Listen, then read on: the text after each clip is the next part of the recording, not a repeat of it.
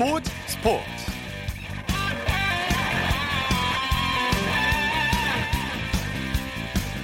여러분 안녕하십니까? 아나운서 이창진입니다. 요즘 유럽 축구 무대에서 활약하고 있는 한국 선수들 특히 올 시즌 새 둥지를 튼 선수들이 맹활약을 펼치고 있는데요. 프랑스 보르도의 공격수 황의조 선수가 유럽 무대에서 데뷔골을 터뜨렸고요. 독일 프로축구 프라이부르크의 권창훈 선수가 분데스리가 데뷔전에서 득점포를 쏘아 올렸습니다. 이제 손흥민 선수의 올 시즌 첫 경기에 관심이 쏠리고 있는데요. 내일 새벽 손흥민 선수는 뉴캐슬 상대로 올 시즌 첫 리그 출격을 준비하고 있습니다. 과연 골 행진을 이어갈 수 있을지 일요일 스포츠 버스 먼저 유럽파 Korean leaguer들의 활약 소식으로 시작합니다. 중앙일보의 박린 기자입니다. 안녕하십니까? 네, 안녕하세요. 자, 프랑스에서 황의조 선수가 골 소식을 전해왔죠? 네, 보르도 황의조 선수가 오늘 디종과의 프랑스 리그앙 원정 3라운드에 최전방 공격수로 선발 출전했고요. 어, 선제골을 터뜨리면서 2대0 승리와 함께 또 팀의 시즌 첫 승을 이끌었습니다. 네. 어, 전반 11분에 역습 찬스에서 롱패스를 받아서 스위스를 제쳤고요. 그 아크 왼쪽 부근에서 그 자신의 주특기죠. 그 오른발 가마차기 슛으로 골망 오른쪽 구석을 흔들었습니다. 네. 프랑스 무대 진출 후 3경기 만에 데뷔골을 신고한 거죠? 네, 맞습니다. 올여름에 일본 간바오사카를 떠나서 보르도로 이적을 했고요. 그 앞서 1, 2라운드에는 침묵을 했는데 어, 3경기 만에 그 유럽 무대 1호 골을 터뜨렸고요. 네. 어, 특히 황희조 선수는 뭐 선수단 환영 행사 때 어, 남행 열차를 또 열창을 하고 또 영어 공부도 시작을 하면서 그 팀에 빠르게 녹아들고 있습니다. 네. 프랑스 현지 언론들도 황희조 선수를 극찬했다고요? 네, 먼저 레키프 같은 경우에는 그 황의조의 아름다운 골로 그 보르도가 돌파구를 찾았다. 또 이렇게 평가를 했고요. 어, 지역 언론도 황의조 선수를 경기 최우수 선수로 선정을 했고, 예. 어, 그리고 보르도의 소사 감독도 그 황의조는 볼 컨트롤, 그 패스, 슈팅 모두 인상적이다. 또 이렇게 극찬을 했습니다. 예. 독일에서는 권창훈 선수가 데뷔골을 뽑아냈죠? 네, 권창훈 선수 그 올여름에 프랑스 디종을 떠나서 프라이부르크로 이적을 했는데요. 그 황의조 선수와 같은 날에 그 나란히 데뷔골을 신고를 했습니다. 네. 어, 파도보른과의 분데스리가 2라운드에서 후반 40분에 교체, 출, 교체 출전을 했는데 어, 투입된 지 5분 만에 득점포를 가동을 했는데요. 어, 팀 동료가 오른쪽에서 올려준 크로스를 어, 문전에서 그 침착한 왼발 슛으로 쐐기골을 뽑아내면서 어, 팀의 3대1 승리에 기여를 했습니다. 네. 권창훈 선수가 한동안 부상으로 고생을 했었죠. 네, 뭐 정확히 알고 계신데요. 지난 5월에는 목을 다쳤었고요. 어, 지난달에는 종아리 부상을 당했었는데 또 잘 회복을 했고요. 그 지난 17일에 그 개막전에는 결장을 했었는데 오늘 짧은 시간에도 그 기회를 잘 살리면서 또 앞으로 주전 경쟁에 그 청신호를 켰습니다. 네. 스페인 발렌시아의 이강인 선수는 결장을 했네요. 네, 그 발렌시아 윙어 솔레르가 부상을 당하면서 또 우리 이강인 선수가 셀타비고 전에 그 교체 명단에 포함이 됐는데요. 아쉽게도 마르셀리노 발렌시아 감독이 뭐 선발 출전 그리고 교체 출전까지 기회를 주지 않으면서 어, 시즌 첫 출전이 또 불발에 그쳤고요. 어, 발렌시아는 0대 1로 지면서 그 1무 1패에 그치면서 16위까지 떨어졌습니다. 예. 잉글랜드 토트넘의 손흥민 선수 잠시 뒤에 복귀전을 앞두고 있죠? 네, 약 3시간 뒤입니다. 그 한국 시간으로 26일 0시 30분에 뉴캐슬과 프리미어리그 홈 3라운드를 앞두고 있습니다. 예. 어, 지난 시즌 37라운드에서 퇴장을 당하면서 어, 3경기 출장 정지 징계를 받았고요. 어, 새 시즌 1, 2라운드에는 결장을 했는데 오늘 복귀전을 앞두고 있고요. 특히 뭐 구단 안내 표지에도 등장할 만큼 그 현지에서도 그 관심을 한 몸에 받고 있습니다. 네. 손흥민 선수가 지난 시즌에 강행군을 펼쳤는데 그동안 충전을 많이 했겠어요. 네, 뭐 말씀하신 대로 지난 시즌에 뭐 월드컵이라든가 아시안 게임 또 올해 아시안컵까지 치르면서 그 무려 78경기에 출전했고요. 아이고, 많이 뛰었군요. 네. 네, 이동 거리도 무려 11만 킬로미터에 달했는데요. 뭐 말씀하신 대로 오랜만에 뭐 푹 쉬면서 또 재충전을 또 제대로 했습니다. 네. 이 손흥민 선수의 출, 선발 출전 여부가 또 관심인데요. 네, 맞습니다. 일단은 포체티노 토트넘 감독 같은 경우에는 그 손흥민이 열심히 훈련을 했고 팀에 도움이 될 것이다. 또 이렇게 말하면서 그 선발 출전 가능성을 시사를 했는데 예. 뭐 선발 여부는 일단 2시간 뒤에 알 수 있는 상황이고요. 예. 어, 그리고 뉴캐슬 미드필더 기성용 선수와 또 손흥민 선수가 또 축구 대표팀 전현직 캡틴 맞대결을 펼칠지도 이것도 또 팬들의- 관심사고요. 네, 팬들의 또 하나의 관심사입니다. 네. 시청률 좀 나오겠는데요. 네. 네. 내일 축구 대표팀 명단이 발표된다고요? 네, 우선은 축구 대표팀이 다음 달 10일에 또 투르크메니스탄과 2022년 그 카타르 월드컵 그 아시아 2차 예선 1차전을 앞두고 있습니다. 어, 벤투 감독이 내일 오전 11시에 소집 명단을 발표하는데 뭐 일단은 주장 손흥민 선수를 비롯해서 또 오늘 데뷔골을 신고한 또 황의조와 권창우 선수의 그 승선이 그 유력한 상황입니다. 네. 그리고 중국 프로축구에서 맹활약 중인 김신욱 선수의 발탁 여부가 관심사라고요. 네, 김신욱 선수가 지난 7월에 중국 상하이 선화로 이적해서 7경기에서 무려 8골을 터뜨렸거든요. 그래서 벤투 감독이 이번에는 그 처음으로 김신욱 감독을 부를지 이 또한 또 관심이 모아지고 있습니다. 네. 국내 프로축구 소식 살펴볼까요? 서울과 제주가 맞대결을 펼쳤죠? 네, 제주가 홈에서 열린 K리그 1 27라운드에서 어, 서울과 1대 1로 비겼습니다. 네. 어, 제주가 인천과 승점 19점으로 갔지만 그 다득점에 앞서면서 그 탈골치에 성공을 했습니다. 네, 경기 내용은 어땠습니까? 네, 먼저 서울이 전반 30분에 그 페리치의 페널티킥이 골키퍼에 막히면서 어, 곧바로 코너킥을 얻었거든요. 그 정원진의 코너킥을 윤주태 선수가 헤딩골로 연결을 하면서 어, 서울이 승리를 눈앞에 뒀었는데요.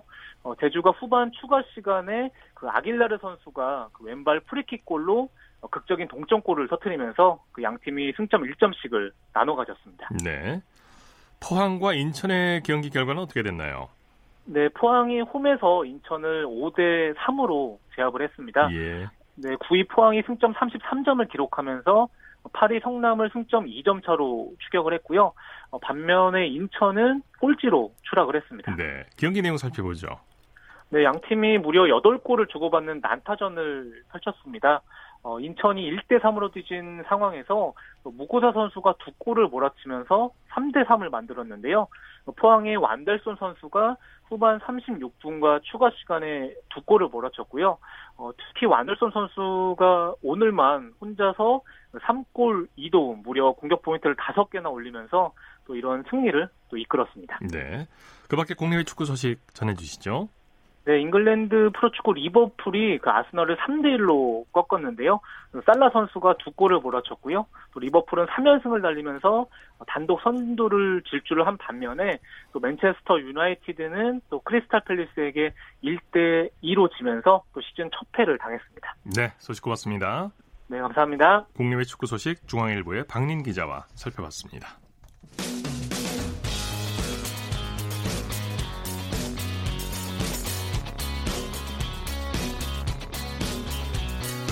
따뜻한 비판이 있습니다. 냉철한 분석이 있습니다. 스포츠 스포츠 이어서 스포츠 뒤에 숨어있는 즐거움과 노력 그리고 열정을 소개하는 스포츠를 만드는 사람들 시간입니다. 이혜리 리포터와 함께합니다. 어서 오십시오. 네, 안녕하세요. 오늘은 어떤 분을 만나셨습니까? 네, 오늘은요. 프로축구팀 제주 유나이티드 FC에서 서포터즈로 활동하고 있는 19살 이채훈 군을 만나고 왔습니다. 예. 이채훈 군을 만나고 온 특별한 이유가 있는데요. 바로 제주 유나이티드 FC 서포터즈에서 북을 치고 있어서입니다. 이 제주 유나이티드 FC 서포터즈는 홈 경기 때마다 때마다 드럼이나 북을 치는 난타 공연을 하고 있는데요. 경기 중간중간에 팀의 활력을 불어넣어주고 있었는데 네. 저도 들어봤지만 축제 현장 같은 그런 분위기였습니다. 우선 제주 유나이티드 FC의 북소리 궁금하실 텐데요. 제가 준비를 했고요. 이어서 이채훈 군도 만나보겠습니다.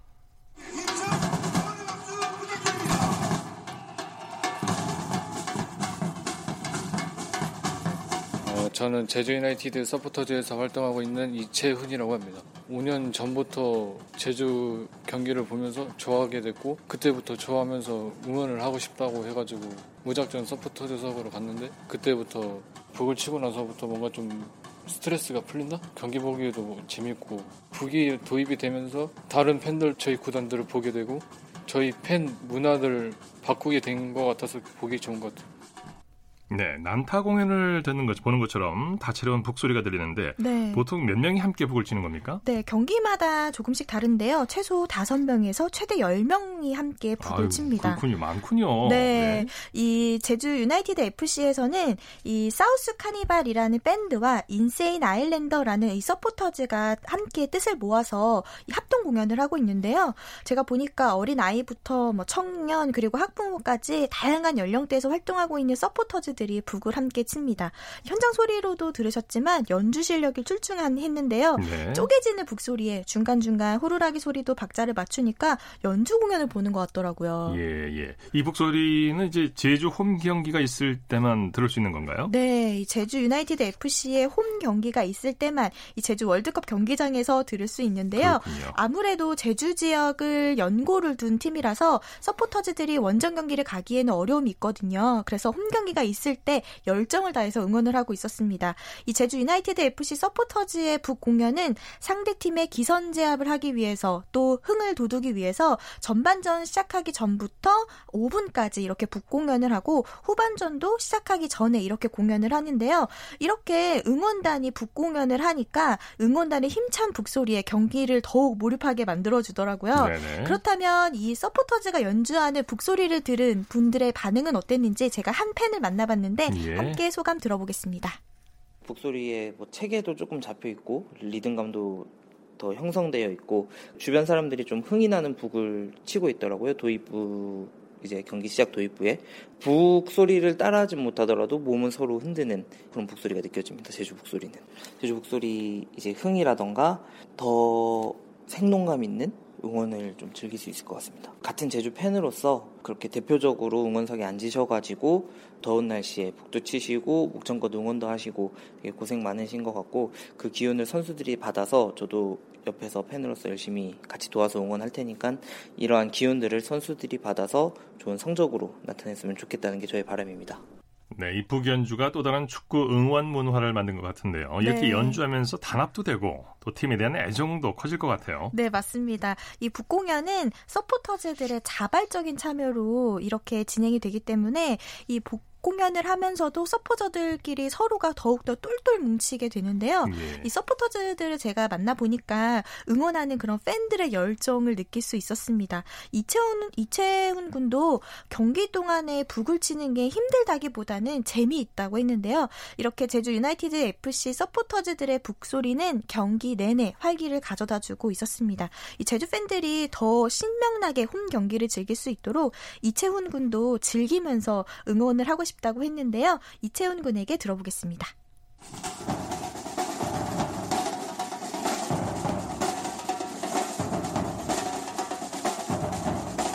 저희 서포터즈는 북을 치면서 사람들하고 같은 응원 문화를 즐기면서 하는 게 재밌다고 봐요. 응원 도구 같은 걸로 응원을 하다 보면 재밌기도 하고 신나기도 하고 팬들하고 같이 이렇게 놀면서 축구를 볼 수 있다는 게 저는 그나마 좀 행복한 거죠. 저희들 응원을 보탬으로 삼아가지고 발판을 해가지고 다시 올라갈 수 있게끔 만드는 게 저희 응원단의 목표고요.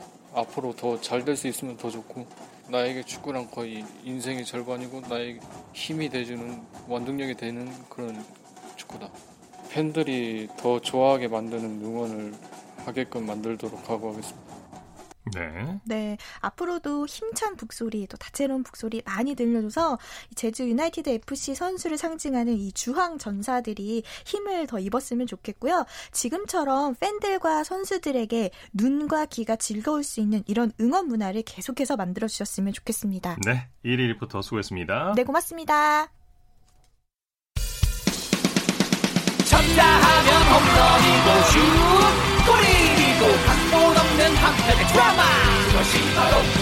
바로 손에 잡힌 우승 트로피 목에 걸린 그 배달. 너와 내가 하나 되는 그것이 바로 그것이 바로 그것이 바로 꿈꾸던 스포츠.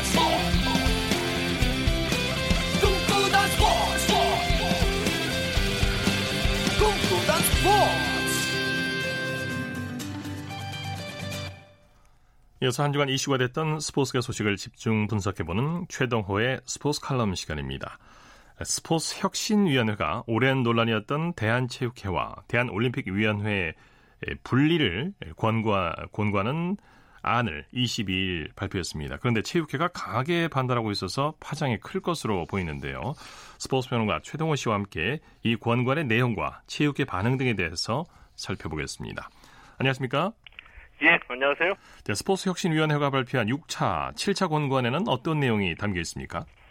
어, 우선은 이 혁신위원회를 잠깐 좀 말씀을 드려야 될 것 같은데, 네. 예, 지난해 말에 스포츠 미투가 나왔었잖아요.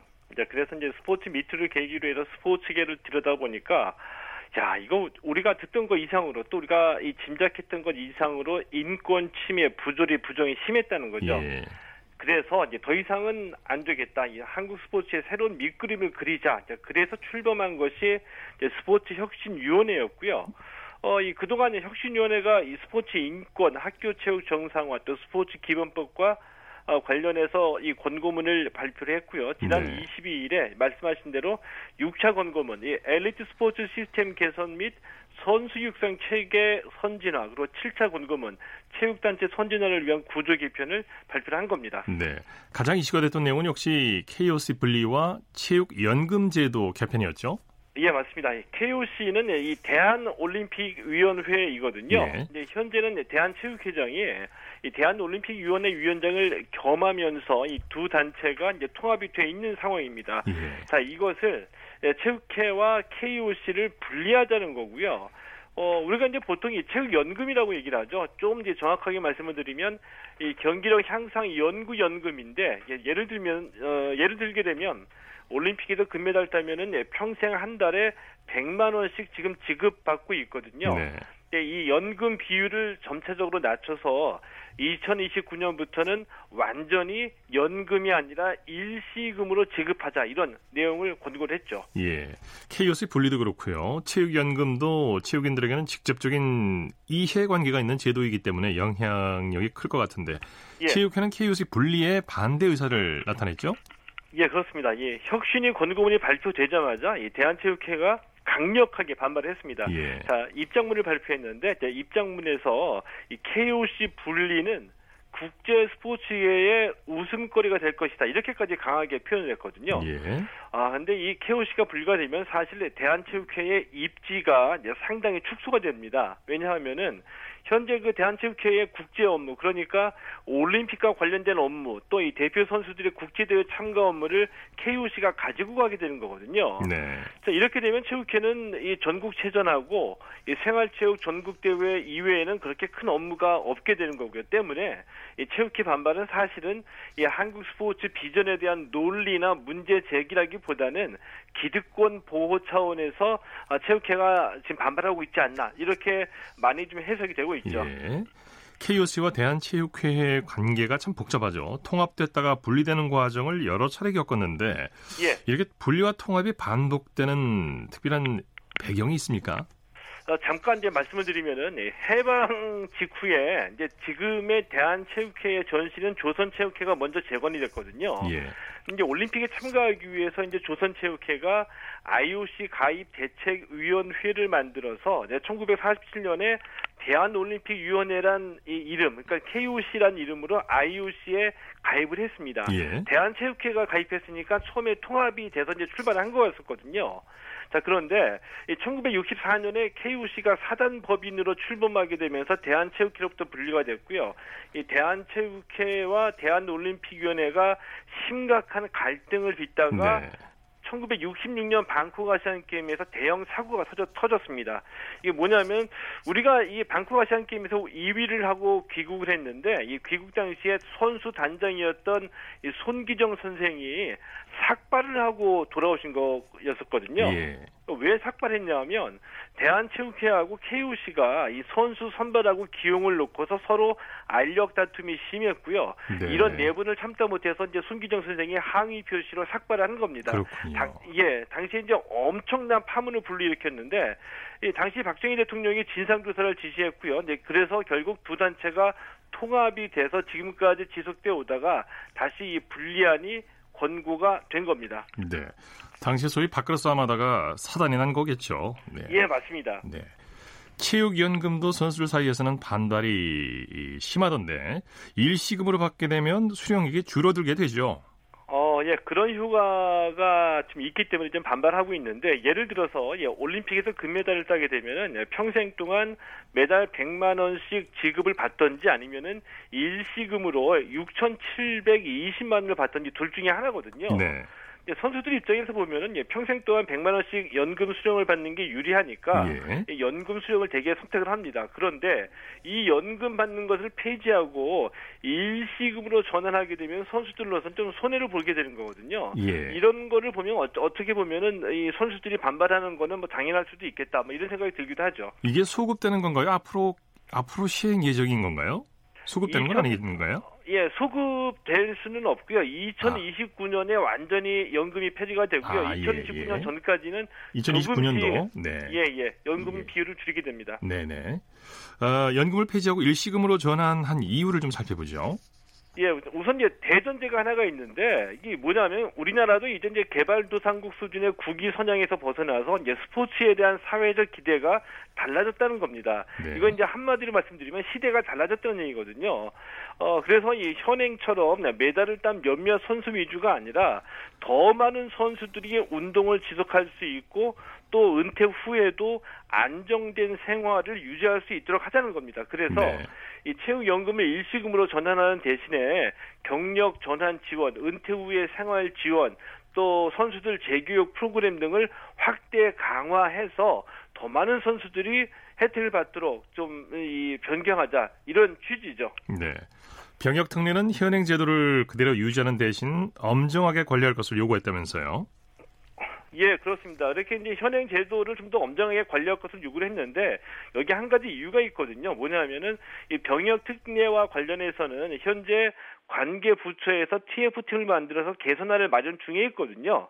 아, 때문에 이제 혁신이 입장에서는 이 TF팀의 개선안이 잘 만들어져서 이 안을 잘 따르는 게 좋겠다 이렇게 권고를 한 거죠. 네, 오늘 말씀 잘 들었습니다. 예, 고맙습니다. 최동호의 스포츠 칼럼 스포츠 평론가 최동호 씨였고요. 이어서 우리나라 스포츠 각 종목의 발전 과정을 살펴보는 스포츠 기록실 시간입니다. 오늘부터는 라디오 한국 스포츠 100년사를 진행합니다. 올해로 전국 체육대회가 제 100회째 대회를 맞는데요. 전국체전 기산점은 1920년 제1회 전조선 야구대회입니다. 현대 한국 스포츠는 이 시기를 기준으로 100년의 역사를 갖고 있는데요. 이 시기 이전에 한국 스포츠의 여명기가 있었습니다. 스포츠 평론가 신명철 씨와 함께합니다. 안녕하십니까? 네, 안녕하십니까? 자, 스포츠 즉 체육의 중요성을 강조한 고종의 교육 조서가 발표된 때가 1895년이라고요. 네, 이 세기를 달리하는 일이니까 아주 오래전 일 예. 아니겠습니까? 네, 갑오경장이 일어난 다음 해인 1895년 2월 고종은 교육조서라는 걸 통해서 그때까지 소홀하게 여겼던 체육의 중요성을 강조하게 됩니다. 네. 내용을 오늘날의 문투 어법으로 풀어서 요약하면 아래와 같은데 약간 좀 깁니다. 예. 예. 몸을 튼튼히 길러야 한다. 게으름을 피우지 말고 떳떳한 몸 움직임으로 맡은 바에 힘쓰라. 괴롭고 어려운 일을 피하지 않는 강한 정신력을 키우라. 근육을 키우며 뼈를 튼튼히 만들라. 병에 시달리지 않는 건강한 생활을 누리도록 하라. 너희들 여기는 이제 그 시절 얘기니까 조금 지금과는 맞지는 않습니다만 네. 너희들 신민은 임금에게 충성을 다하고 나라를 위하는 마음으로 너희의 덕과 몸을 덕과 몸과 질을 올바르게 키워야 한다 이런 내용인데요. 열강의 침략 위협 속에 고종이 나라를 짓기 위해서는 국민들의 몸과 마음이 강건해져야 한다는 인식 아래 체육의 중요성을 강조한 것입니다. 지금으로부터 네. 120여 년 전에 있었던 일이니까요. 그때 이미 이런 체육의 중, 즉 스포츠의 중요성을 강조했다는 것 참 주목할 만하네요. 네. 네네. 고정이 교육조서에서 밝힌 내용에서 어떤 점을 주목할 수 있을까요? 네, 고정이 교육조서에서 체육의 중요성을 강조한 것은 숙문 사상에 젖어 있어서 체육을 등한시했던 이전의 교육이 뭔가 좀 균형이 맞지 않, 그때 시각에서 전륜발이 조금 균형에 맞지 않는 교육이 있다는 것을 그런 사실을 인정을 하고 체육을 진흥해서 국가 위기에서 벗어나 보려는 통치자의 뜻을 밝히고 있다는 점에서 주목할 만한데 이것은 유럽에서도 국가 체육의 시기 발전과 좀 비슷한 내용이 있습니다. 네. 뭐 근대 스포츠와 체육이 들어오기 전에 예로부터 전해 내려오는 우리나라 민족 고유의 체육 문화가 있지 않았습니까? 씨름이라든지. 네, 그렇습니다. 뭐 다들 이제 중고등학교 시절에 배웠던 내용 가운데 기억이 나실 텐데 멀리 부의 영고나 고구려 동맹, 예엠 무천 등이 제천 행사는 고대 올림픽과 비슷한 성격을 띠고 있었지 않습니까? 네, 네. 예, 이들 제천 행사에서는 가문도 즐기기도 했는데요. 가문은 건무나 승전무, 구춤 등 다양한 형식을 갖추고 있었는데 이 밖에도 활쏘기, 말타기, 씨름, 이 수박 이게 요즘 태권도 비슷한 그런 원형으로 이제 꼽히는 그런 어, 고유의 무술이지 않습니까? 네, 그다음에 차전놀이, 그러니까 석전 등 전투 기술이 유희와 오락으로 이어졌고 장치기, 공차기, 썰매, 그네타기, 넓기 이건 뭐 예전 우리도 다 즐겼던 그런 어린 시절에 즐겼던 그런 놀이들 아닙니까? 네 이런 것들이 서민들의 삶 속에서 숨지어 왔습니다. 네. 이제 오늘날 한국 스포츠의 강세 종목의 뿌리를 이때로 거슬러 올라가는 전문가들도 있다고요? 네. 그 특히 이제 양궁에서 아주 선전을 하게 되면 아 도대체 우리나라 왜 이렇게 양궁을 잘하지 이런 얘기하다 보면 이런 말씀들 하시는 분들이 네. 계시잖아요. 이제 북방에서 내려왔다고 하는 뭐 여러 가지 갈래의 설이 있긴 합니다만 우리 견해는 대체로 기마민족의 3대 스포츠인 씨름, 활쏘기, 말타기 가운데 특히 활쏘기와 씨름에서는 뛰어난 자질을 보였고 오늘날까지 이런 전통이 이어져고 일부 이어져오고 있지 않습니까? 예. 예 근대 올림픽에서 우리나라의 메달 박스는 격투기의 원형인 씨름의 바탕을 둔 유도라든지 레슬링, 조금 방향은 다릅니다는 복싱, 그리고 또 태권도, 활쏘기의 양궁과 활쏘기에서 갈라져 나온 뭐 사격 여러 가지 종목들에서 이런 강세 종목이 나오고 있잖아요. 예. 이런 것들이 앞에 말씀드렸듯이 이제 뿌리가 좀 거슬러 올라갈 수 있는 것이고 이건 아마 몇천 년 동안 이어져 내려온 우리 민족 체육의 저력이 아닌가 하는 그런 생각도 하게 됩니다. 네. 좀 전에 말씀하신 고종의 교육 조서에 앞서서 1880년대 설립된 교육기관의 교과 과목에는 당시 체육과 같은 뜻으로 쓰인 체조가 들어 있었다면서요? 네, 네. 이 체육하고 체조가 당시에는 같은 뜻으로 쓰이고 예. 있었는데요. 예. 1885년 미국인 선교사 헨리 아펜젤러가 우리나라 최초의 근대적 중등 교육기관인 사립 배제학당을 설립을 했는데요. 배제학당은 1887년 교원과 학과목 수를 늘리면서 그 가운데 수업 연하는 보통과 4년, 본과 5학년을 각각 정했는데요. 교과 과목을 살펴보면 한문, 영어, 만국지 요거 세 계절입니다. 그 네. 삼일필지 선비와 백성이 꼭 알아둬야 할 상식, 뭐 일반 상식 이런 거겠는데요. 위생, 창가, 노래겠죠. 도화, 그림 그리고 체조가 있었습니다. 근데 이 체조가 오늘날의 이제 체육과 같은 뜻이고요. 어, 가보경장 이후 신교육이 본격화되어서 1895년 4월 학교 선출행에게 최초의 공립학교인 한성사범학교의 설립이 공포됐는데요. 한성사범학교 교칙에는 신체의 건강함은 성업의 기본이라는 구절이 있고 사범학교 전 과정에 체조를 과목으로 뒀습니다. 다시 예. 말씀드립니다만은 체조 체조는 오늘날에 반한 기계 체조가 아니고 체육과 같은 뜻으로 그 당시에 쓰이고 예. 있었습니다. 그랬군요. 오늘 네. 말씀 잘 들었습니다. 네, 고맙습니다. 스포츠 기록실 스포츠 평론가 신명철 씨와 함께했습니다. 이어서 프로야구 소식 살펴보겠습니다. 스포티비 뉴스의 김태우 기자입니다. 안녕하세요. 네, 안녕하세요. 키움이 삼성을 상대로 정말 엄청난 점수를 내면서 대승을 거뒀네요. 네, 맞습니다. 말씀하신 대로 키움이 적지에서 삼성을 21대 8로 대파하고 전날 패배를 서록했습니다. 예. 이거 뭐 올 시즌에 이런 점수차가 있었는지 모르겠습니다만 키움은 오늘 기록의 날이라고 해도 과언이 아닐 정도로 다양한 기록들이 쏟아져 나왔죠. 네, 오늘 키움이 무려 21점 냈는데요. 선발로 출전한 9명의 선수가 모두 안타, 타점, 득점을 기록을 했습니다. 예. 이게 얼마나 대단한 기록이냐면요. KBO 리그 역대 다섯 번째 대기록입니다. 다섯 번째. 네, 올, 네, 올 시즌 한 경기 최다 타점 및 득점도 기록을 했고요. 개인적으로는 박병호 선수가 안타 3개를 기록해서 역대 51번째 6년 연속 100안타 고지를 밟았습니다. 네. 올 시즌에 20점 이상이 난 경기가 있었나 모르겠어요. 네, 사실 타구 투자가 좀 완화되면서 20점 네. 이상 나기는 좀 쉽지 않은 양상인데 그렇죠. 오늘 키움 타선이 정말 대단했습니다. 네. 또 키움이 외국인 10승 투수를 2명이나 배출했고요. 네, 이미 에릭 요키시 선수는 10승을 달성한 상황이었고요. 오늘 제이크 브리검 선수도 역시 두 자릿수 승수 문턱을 넘어섰습니다. 브리검 선수는 오늘 타선의 넉넉한 지원 속에 6이닝 2실점으로 삼성 타선을 잘 막아서면서 넉넉한 승리를 거뒀습니다. 네. 브리검 선수는 2017년 KBO 리그 무대를 밟은 이후 3년 연속 두 자릿수 승수를 기록했습니다. 대승을 거둔 키움의 장정석 감독 아주 만족스럽겠어요. 아, 네, 물론입니다. 공수 모두 만족스러운 경기였다고 장정석 감독이 칭찬을 했고요. 어, 타자들이 집중력 있는 공격을 펼쳐줬고 경기 초반부터 좋은 분위기를 만들 수 있었다라고 평가했습니다. 네네. 네, 삼성 선발 라이블리 선수가 지난 경기와는 다른 극과 극의 모습을 보여줬죠. 맞습니다. 8월 20일 한화전에서는 완봉 역투를 했잖아요. 기대치를 한껏 끌어올렸었는데 오늘은 정반대의 결과가 나왔습니다. 예. 1회에 2실점, 2회에 7실점을 하면서 2이닝 만에 9실점으로 무너졌습니다. 네. 안타 7개를 맞았고요. 사사구도 3개를 내주는 등 이날 전반적으로 최악의 피칭을 했습니다. 네. 두산과 하나는 접전을 벌였죠? 네, 대전에서는 두산이 하나를 3대 2로 누르고 4연승을 달린과 동시에 2위 자리를 지켰습니다. 네. 오늘 가장 큰 관심사는 두산 선발 린드블럼 선수의 20승 달성 여부였는데 그 위협을 달성을 했죠. 네, 오늘 20승 고지를 기어이 밟았습니다. 경기 초반 2실점을 하면서 오늘은 좀 힘드나 싶었는데 꿋꿋하게 8회까지 버텼고요. 팀 타선이 역전에 성공하면서 대망의 20승 고지에 올라섰습니다. 네. K리그 역대 20번째 20승이고요.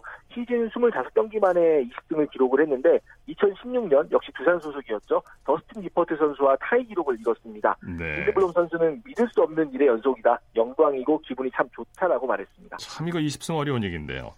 네, 맞습니다. 에, 한화가 선취점을 냈지만 두산 타선이 뒷심을 발휘했죠. 한화가 2회 두 점을 먼저 냈지만 두산이 4회와 5회 각각 한 점씩을 뽑으면서 동점을 만들었고요. 7회 박세혁 선수의 중전 안타에 이어서 허경민 선수가 결승 2루타를 치면서 경기를 뒤집었습니다. 네네. 또 타선에서는 어떤 선수들이 또 활약했습니까? 어제 경기에서도 맹활약했던 오재일 선수가 오늘도 2루타만 3방을 때려내면서 3안타 대활약을 펼쳤고요. 태르난데스 선수도 3안타, 그리고 김재호, 허경민 선수도 각각 2안타씩을 신고했습니다. 네. 기아가 SK를 꺾고 드디어 6연패에서 탈출했네요. 네, 기아가 선두 SK를 인천에서 4대 2로 누르고 연패 탈출에 성공했습니다. 네. 올 시즌에 SK를 상대로 우세 전적을 확정했습니다. 네, 외국인 선수들이 기아의 승리를 이끌었죠? 선발 제이콥 터너 선수가 6이닝 동안 2실점으로 분전하면서 시즌 여섯 번째 승리를 거뒀고요. 프레스턴 터커 선수는 2대2로 맞선 6회 어, 김광현 선수를 상대로 결승 솔로포를 때려내면서 팀 승리에 공헌했습니다. 네, SK가 유독 기아에 약한 것 같아요.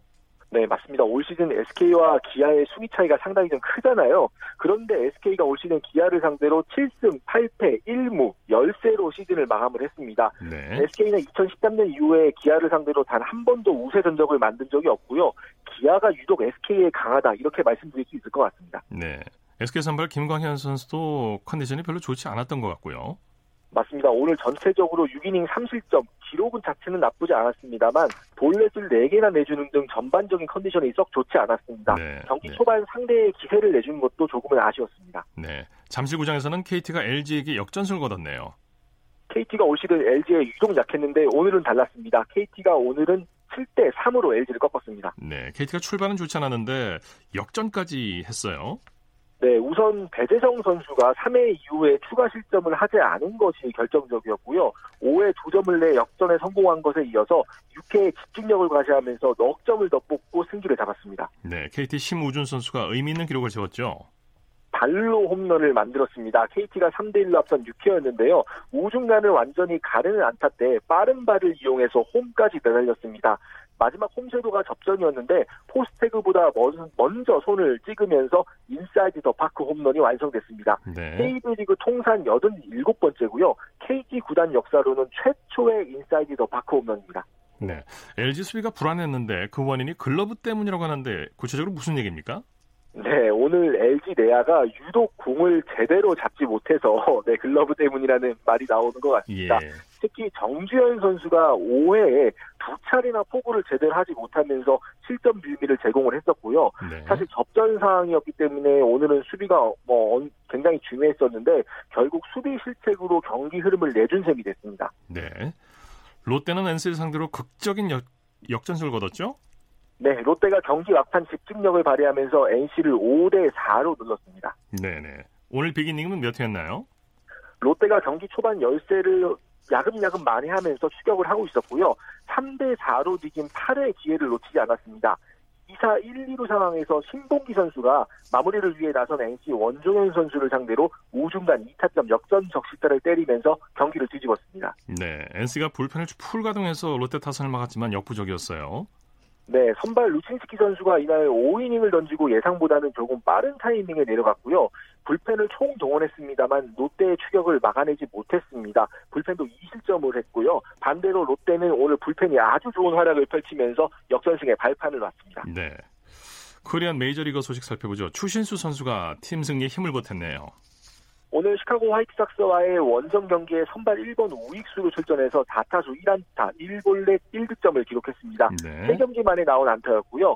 2대 0으로 앞선 7회 2사 후에 중전 안타로 출루한 것에 이어서 산타나 선수의 투런 홈런 때 홈을 밟았습니다. 텍사스도 네. 4대 0으로 이기고 2연패를 끊었습니다. 네. LA 다저스에서 이 가을 야구에 대비해서 류현진 선수 관리에 들어갔다고요? 네, 류현진 선수가 2013년에 192이닝을 던진 이후에 최다 이닝이 2014년 152이닝이었습니다. 네. 그런데 오늘 이것을 벌써 넘어섰거든요. 팀에서는 피로감이 좀 있을 수 있는 상황이다 이렇게 보고 있는 것 같습니다. 네. 오늘 데이브 로버츠 LA 다저스 감독은요, 류현진 선수의 등판 일정에 약간의 여유를 둘 것이다 이런 취지의 발언을 했습니다. 예. 이미 LA 다저스는 사실 포스트 시즌 진출은 거의 확정을 지은 상태거든요. 그래서 뭐 사실 선발 투수들이 계속 나설 필요는 없습니다. 네. 어, 류현진 선수가 9월에 한 번 로테이션을 건너뛰거나 혹은 등판 간격을 조금 더 두는 방식으로 류현진 선수에게 추가 휴식을 주는 방안을 검토 중이다. 이렇게 말했는데요. 아마도 류현진 선수가 조금은 좀 여유로운 상황에서 9월에 등판할 것 같습니다. 네. 양키스에 무너진 류현진 선수에 대해서 미국 현지 언론의 반응은 어떻습니까? 뭐한 단어로 종합하면 충격적이다. 뭐 이런 반응이었습니다. 예. 워낙 잘 던지던 류현진 선수였기 때문에 7실점이 좀 놀라운 일이라는 평가였는데요. 네. LA 지역 최대 언론인 LA 타임즈는 류현진 선수가 무자비한 양키스의 힘에 희생이 됐다 이렇게 논평을 했고요. 반대로 뉴욕 쪽 언론인 뉴욕 데일리 뉴스는 양키스 타선이 리그 최고의 투수인 류현진을 사냥했다 이렇게 표현을 했습니다. 네. 뭐 LA 다저스 로버츠 감독의 류현진 선수에 대한 신뢰는 아직도 굳건하다고 하죠. 맞습니다. 뭐 7실점을 했음에도 불구하고 여전히 평균 자책점은 리그 1위입니다. 뭐 류현진 선수도 어제 경기 이후에 특별히 피로가 쌓인 것은 아니다라고 얘기를 했거든요. 네. 로버츠 감독도 뭐 컨디션보다는 제구의 문제였다 이렇게 얘기를 했는데요. 류현진 선수가 다음 등판 때는 좀 어, 평상심을 찾아갈 수 있을 것으로 보입니다. 네, 소식 고맙습니다. 네, 감사합니다. 야구 소식 스포티비 뉴스의 김태우 기자였습니다. 골프 단신 전해드립니다. 여자 골프 세계 랭킹 1위 고진영 선수가 사흘 연속 노보, 노보기 행진으로 캐나다 퍼시픽 여자 오픈 선두에 오르며 LPGA 투어 시즌 4승의 기대를 높였습니다. 스포츠 스포츠를 준비한 소식은 여기까지고요. 내일은 8시 30분부터 들으실 수 있습니다. 함께해 주신 여러분 고맙습니다. 지금까지 아나운서 이창진이었습니다. 스포츠 스포츠